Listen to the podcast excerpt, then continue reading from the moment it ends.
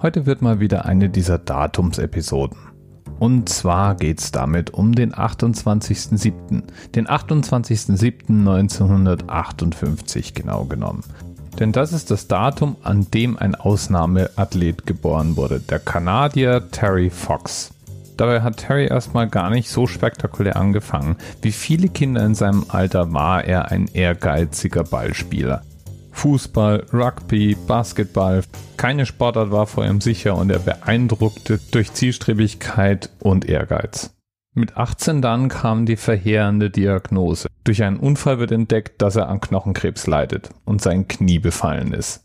Die damalige Medizin kannte da auch nur eine Behandlung, die Amputation und anschließende Chemotherapie.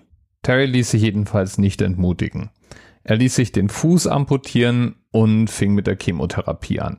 Es hatte vor kurzem erst einige Fortschritte in der Bekämpfung von Krebs gegeben. Und so lernte Terry, dass er nur zwei Jahre zuvor gerade mal eine 15-prozentige Überlebenschance gehabt hätte, jetzt aber die Chancen recht gut standen, nämlich 50-50. Naja, gut ist natürlich auch so eine Definitionsfrage. Terry lässt sich jedenfalls davon nicht entmutigen und bereits drei Wochen nach der Amputation kann er schon mit seiner neuen Prothese rumlaufen. Wenige Wochen später steht er mit seinem Vater auf dem Golfplatz und schwingt den Schläger. Jetzt möchte man meinen, dass ein junger Kerl wie Terry erstmal froh ist, dem Tod von der Schippe gesprungen zu sein und sich in der Begeisterung der Ärzte um ihn rum badet, die alle davon beeindruckt sind, wie schnell er sich wieder erholt hatte. Aber Terry hatte anderes im Sinn. Ihn hatten zwei Dinge beeindruckt. Das eine war die Aussage, dass nur zwei Jahre zuvor seine Überlebenschancen gerade mal 15 Prozent gewesen waren und jetzt aber durch Fortschritte in der Forschung 50-prozentige Überlebenschancen herrschten. Und als zweites beschäftigte ihn die Erfahrung in der Klinik mit anderen Krebspatienten. Zum einen waren die als Behinderte erstaunlich hilflos und wie Terry fand, auch unnötig hilflos. Er glaubte, dass ein Teil dieser Hilflosigkeit schon daraus entstand, weil die Menschen um sie rum mit ihnen eben wie mit Behinderten sprachen und umgingen. Und dagegen wollte er etwas unternehmen. Er wollte ihnen Hoffnung zurückgeben. Am Abend vor seiner Amputation hatte Terry einen Artikel über Dick Traum, dem ersten Menschen, der trotz Amputation den New York City Marathon mitgelaufen ist, gelesen. Und davon inspiriert informierte er seine Familie, dass er es genauso wie er machen wollte. Und deswegen fing er mit einem 14-monatigen Marathontraining an. Prothesen damals waren jetzt absolut nicht dafür ausgelegt, athletische Höchstleistungen zu vollbringen. Und deswegen musste Terry eigentlich weniger die Fitness aufbauen oder die Lauftechnik lernen, obwohl die schon schwierig genug war, sondern eigentlich musste er lernen, Schmerzen zu beherrschen. Irgendwann verstand er, dass es ungefähr 20 Minuten brauchte, bevor er nicht mehr über den Schmerz und nur noch über die Strecke nachdenken konnte.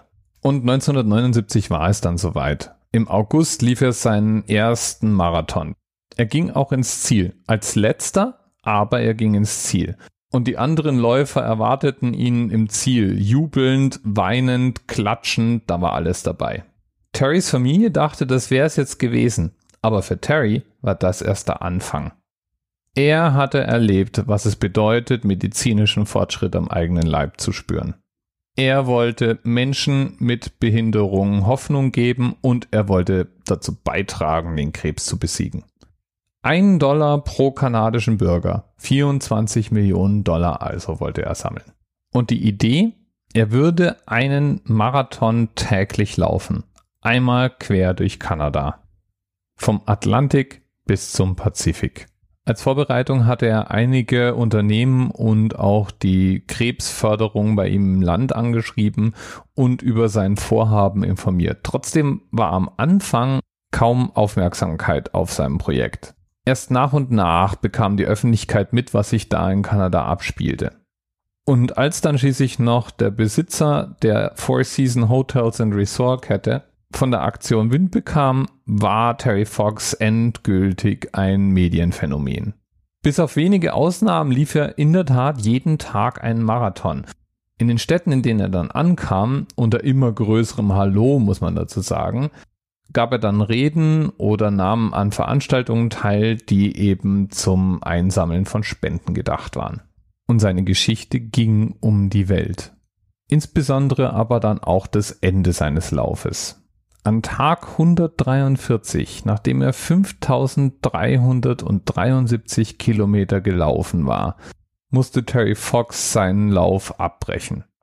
Schmerzen in der Brust und anhaltende Hustenanfälle zwangen ihn dazu, ein Krankenhaus aufzusuchen. Und da wurde dann festgestellt, dass sein Krebs wieder zurück war und Metastasen in der Lunge gebildet hatte.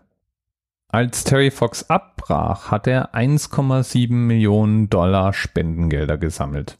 Inzwischen war er ein Celebrity, den viele im Land kannten. Und so war es auch sehr öffentlich, dass er jetzt mit einem Rückfall zu kämpfen hatte. Eine Woche nachdem er seinen Lauf beendet hatte, organisierte die TV-Station CTV einen landesweiten Telethon. Das ist ein mehrstündiges, manchmal sogar mehrtägiges Spendensammel-Event im Fernsehen. In dem Fall waren es fünf Stunden und es kamen dabei zehneinhalb Millionen Dollar zusammen. Und es wurde weiter gespendet. Auch als der Telethon abgelaufen war, blieben die Spenden-Hotlines offen und über den gesamten Winter hinweg liefen Spenden auf. Im April des Folgejahres waren 23 Millionen Dollar zusammen. Er wurde noch im selben Jahr mehrfach geadelt und ausgezeichnet. Einige dieser Auszeichnungen wurden ihm allerdings in Abwesenheit verliehen, denn er war schon wieder in Chemotherapie. Im Juni 1981 wurde er dann ein letztes Mal in eine Klinik eingewiesen und verstarb dort. Sein Marathon of Hope allerdings, der wirkt bis heute fort.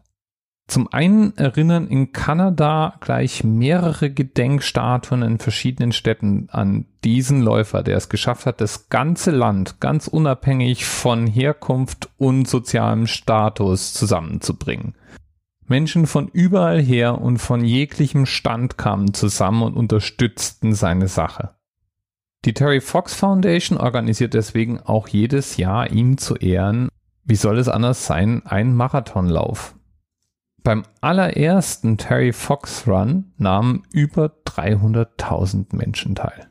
Die Terry Fox Foundation investiert, wie soll es auch anders sein, nach wie vor in die Krebsforschung. Der spezielle Krebs, der Terry Fox das Leben gekostet hat, ist inzwischen auch wesentlich besser beherrschbar als zu seiner Zeit. So können sich die meisten eine Amputation ersparen und die Heilungschancen stehen bei jungen Patienten bei 80 Prozent und bei älteren Patienten immerhin noch 70 Prozent. Und das ist nicht zuletzt den 650 Millionen Dollar zu verdanken, die die Terry Fox Foundation seither einsammeln konnte.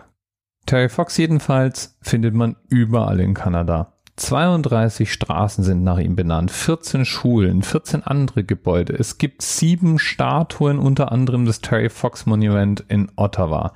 Neun Fitnesspfade sind nach ihm benannt. Es gibt mehrere Quellen, die nach ihm benannt sind.